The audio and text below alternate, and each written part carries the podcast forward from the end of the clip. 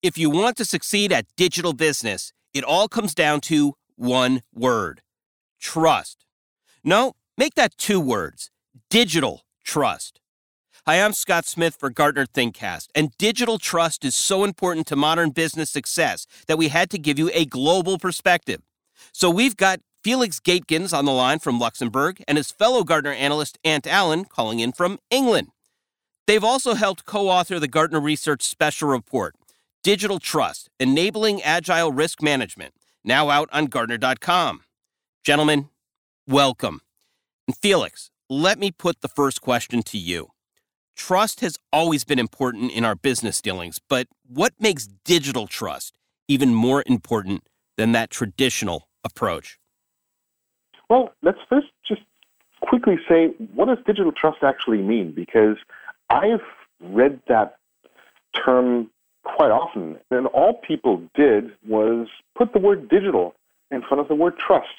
And they were just talking about trust. But we really think that digital trust is something very different. It very much relates to digital business, which is you know, the blurring of the physical and the digital worlds to create new business patterns. And we need digital trust to make all of that happen. So there's a big difference between regular trust or a regular understanding of trust and digital business.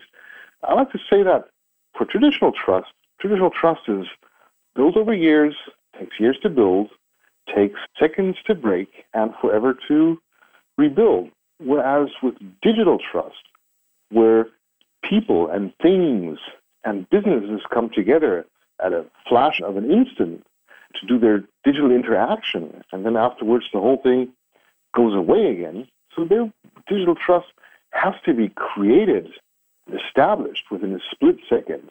Can also be destroyed within a split second. It has to be continuously adaptive. So that's really the big difference and why it's so important because as companies are in this wave of digitalization, we need new trust levels, and we need to adapt our current trust levels to the new realities of digital business. Ant Allen, let's bring you into the conversation. What would you add to the topic of the growing importance of digital trust? One of the things that I'd want to add to that is really the range of digital trust. This is something that organizations need to address at multiple levels. And the scope of this varies between the relationship between businesses and between businesses and their customers, all the way down through technical layers to some you know, very esoteric artifacts buried in IT. So it's an important issue that affects multiple parts of the organization in support of their digital business initiatives. I want to dive deeper in just a second into uh, what it is, and, and as you just were talking about those various attributes and parts. And uh, Felix, let me just quickly um, ask a follow up to something you raised in that first answer. And you had mentioned that traditional trust uh, can take years to build, seconds to break, and then take forever to build back up again. And then you quickly said, of course, that digital takes just seconds to make and seconds to break. What about that aftermath? If, if God forbid, is broken, uh, does it have that same life cycle of building back up? Do we? Does that mean we have that even kind of shorter shelf life to make that snap judgment and maintain, or does it also accord us a different um, reparation phase? Let's say if something does get broken. Well, uh, something can get broken after it's no longer used. Something could get broken if there's something seriously wrong with whatever happens in a particular digital interaction. But I think the more interesting part is really the adaptive part. Let's take an example. Let's say you're using a ride sharing service, and so you book a car, right? You don't know who the driver is, they don't really know who you are, but there's a platform that connects them together, right? So let's say that you call the car but I actually get into that car. And you know, Scott, you can always call cars for me and pay for them. I would very much appreciate that. But let's just say you do it once. And then I ride the car, I go to my destination, you're paying for it. So your mobile phone actually stays with you. And the car is actually driving away from you. You're not the person that's in the car, but you're paying for the ride. And that's probably okay. You're just being kind to me, right? But now, what if I change the destination? Because you're still going to foot that bill, right? So if I tell the driver to go elsewhere, are you still going to foot that bill? Is that actually a fair use of your account? Would you expect that to happen? Or perhaps even, what if the driver just deviates and goes somewhere totally different? And I actually haven't changed the destination. So as you can see, it all depends. So what we're saying is that digital trust continuously adapts itself by looking at the context, by seeing what actually happens in the interaction. So we have several different equations that we could think of in levels that go up or down depending on what is happening right now at that particular instant. So we recalculate all the time. So, stepping back, you've given the definition each in kind of the course of those answers, but uh, just to make sure we're all on the same page, what is Gartner's definition of digital trust? So, we say that digital trust is the evolution of existing trust models to address the radical shift in scope, spontaneity, and agency required to meet the needs of digital interactions. Let me try to explain what we actually mean with that. First of all, the scope. So, in regular trust relationships, they tend to be one to one. So, you trust me, I trust Gartner, maybe I make some particular interaction or particular purchase via my mobile phone, so I trust my mobile phone to do the right thing. You trust the application of mobile phones to act on my behalf as I'm doing that purchase. So these are all different point to point trust relationships. Right now in digital, we have large chains of multiple participants in which all of these chains, all of these trust chains are being built instantaneously and they involve very many different actors. Many of them would never really have interacted with before, right? So the scale is much bigger. We have to build trust relationships between people and things, between things and other things, between algorithms, between data used by algorithms. So that the scale of this is totally different. The second thing is the spontaneity. So all of this is happening at a particular instant, right? Everything's coming together.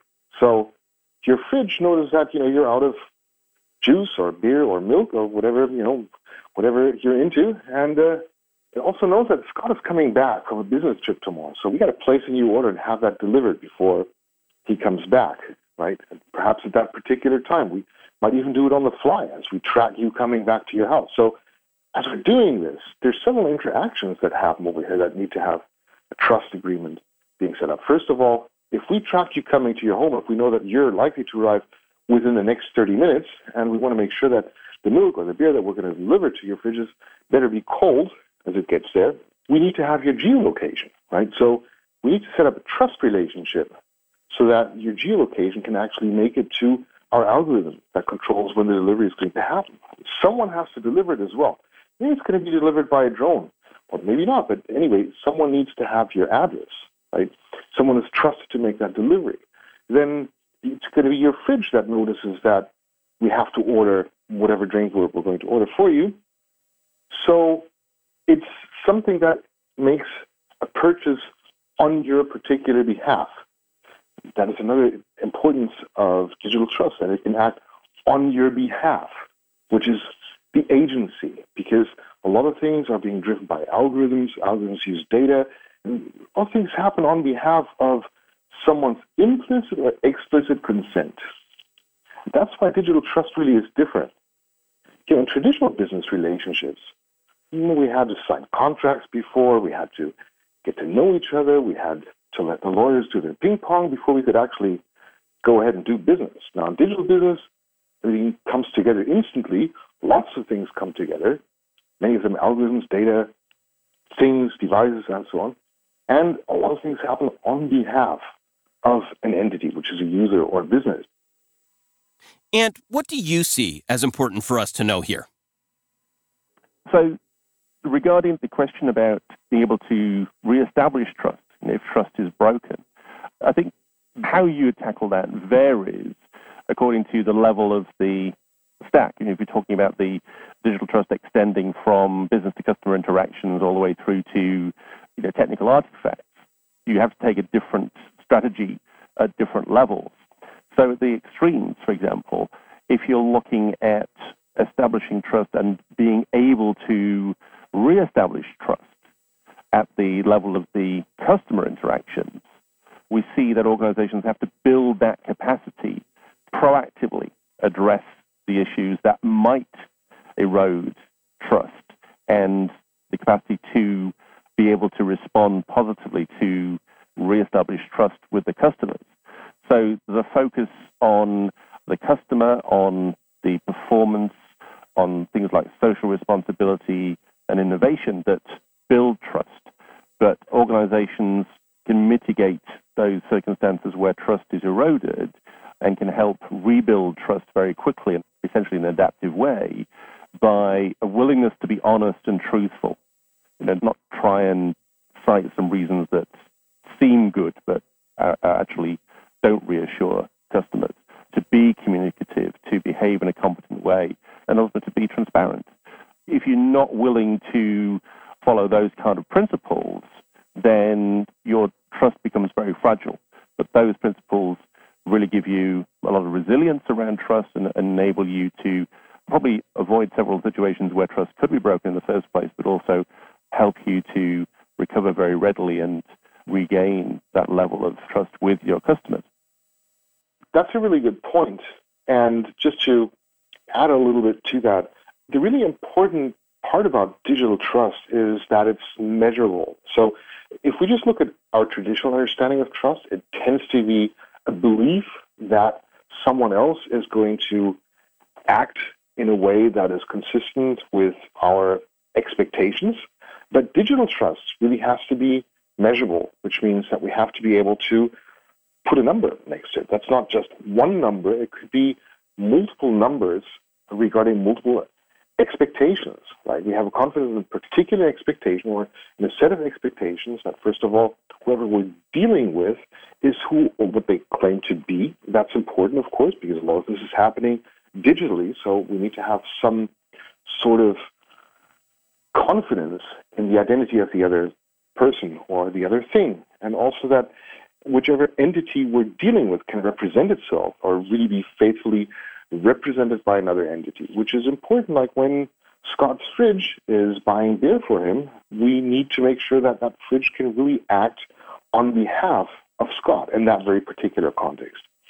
And uh, that the entity is fully able to and willing to participate in the digital interaction, consents to do so. And then, of course, also, last but not least, that it does so in a predictable, in a truthful, reliable, secure, safe, and ethical, and privacy respecting manner.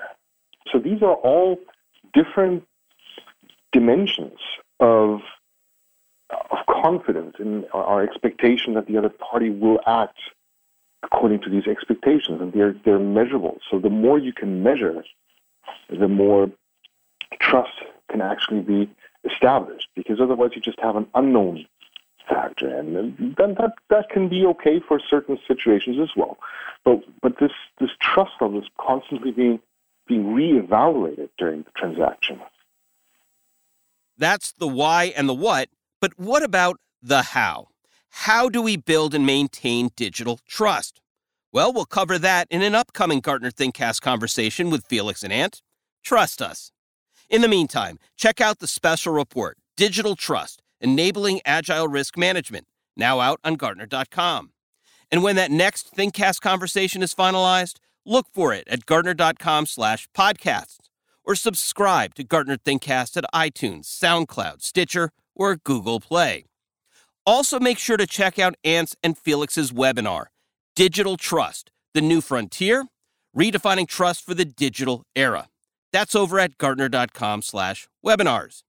And with that, I want to again thank Gartner analyst Ant Allen and Felix Gaehtgens. I'm Scott Smith for Gartner ThinkCast. Thanks for listening.